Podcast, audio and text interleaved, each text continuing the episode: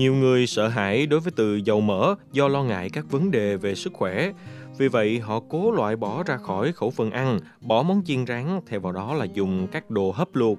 Tuy nhiên thì liệu quan niệm này có đúng hay không? Mời quý vị thính giả hãy cùng podcast Bảo Tuổi Trẻ tìm hiểu ngay bây giờ nha. Đối với hầu hết chúng ta thì chỉ cần nghe đến từ dầu mỡ hay là chất béo thì đều sẽ nghĩ về mặt tiêu cực nhiều hơn là tích cực đúng không ạ?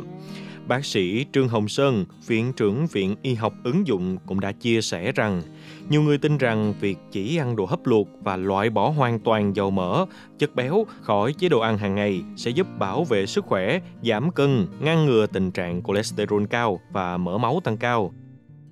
Tuy nhiên thì quan niệm này hoàn toàn là sai lầm đó nha quý vị. Thực tế thì chất béo là thành phần không thể thiếu trong việc xây dựng cấu trúc của màng tế bào, đặc biệt là các tế bào thần kinh và nhiều hóc môn quan trọng của cơ thể. Chúng còn là dung môi hòa tan các vitamin A, D, E, K cần thiết cho cơ thể của chúng ta. Cụ thể thì vitamin A hỗ trợ tăng trưởng, miễn dịch và thị lực. Vitamin E thì giúp chống oxy hóa, làm chậm quá trình lão hóa và hỗ trợ sinh sản. Vitamin K thì là yếu tố đông máu quan trọng, còn vitamin D giúp phát triển chiều cao, xương và răng chắc khỏe.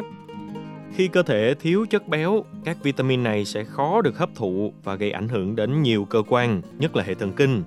Trẻ nhỏ thì chậm tăng trưởng, thiếu dinh dưỡng, kém tập trung, trong khi người lớn thì sẽ dễ bị đau nhức xương, thậm chí là loãng xương, nhìn kém và giảm sức đề kháng.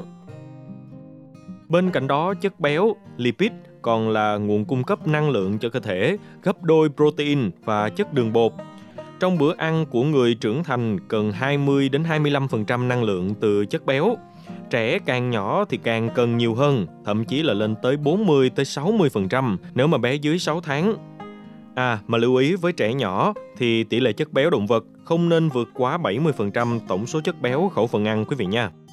Với những lý do đó nên là thay vì loại bỏ hoàn toàn chất béo một cách máy móc thì chúng ta cần trang bị kiến thức để chủ động thay thế nguồn chất béo có hại thành chất béo có lợi thông qua thực phẩm. Cụ thể là hạn chế sử dụng nguồn chất béo có hại từ phủ tạng động vật, mỡ động vật, loại bỏ lối sống công nghiệp, giảm tối đa thức ăn nhanh, đồ đóng hộp, Thay vào đó cần tăng cường bổ sung nguồn chất béo có lợi trong các loại cá biển sâu, cá hồi, cá trích, cá thu, cá mòi vì trong các loại cá này chứa rất là nhiều axit béo omega 3 có lợi cho tim mạch, protein chất lượng cao, nhiều loại vitamin và khoáng chất. Chất béo có lợi còn có trong quả bơ, ô liu, các loại dầu thực vật như là gạo lứt, đậu nành, hướng dương. Ngoài ra, có thể sử dụng nguồn chất béo từ dầu thực vật chứa dưỡng chất gamma, oryzanol và phytosterol trong nhiều nghiên cứu trên thế giới cho thấy, sử dụng gamma oryzanol có thể góp phần kiểm soát cholesterol hấp thụ từ thực phẩm. Trong khi đó, phytosterol là chất chống oxy hóa hỗ trợ bảo vệ tế bào gan. Khi chế biến với dầu thực vật, Lưu ý là không để nhiệt độ quá cao, do nếu đun lâu ở nhiệt độ cao thì các axit béo không no sẽ bị oxy hóa, làm mất tác dụng có ích với cơ thể, đồng thời tạo thành các sản phẩm trung gian có hại như là peroxide, aldehyde nữa đó quý vị. Thêm một lưu ý nữa là quý vị cũng không nên tái sử dụng dầu đã rán ở nhiệt độ cao đâu nha. Với những thông tin vừa rồi thì mong là chúng ta có thể tự tin hơn trong việc lựa chọn chế độ ăn uống phù hợp cho sức khỏe của mình.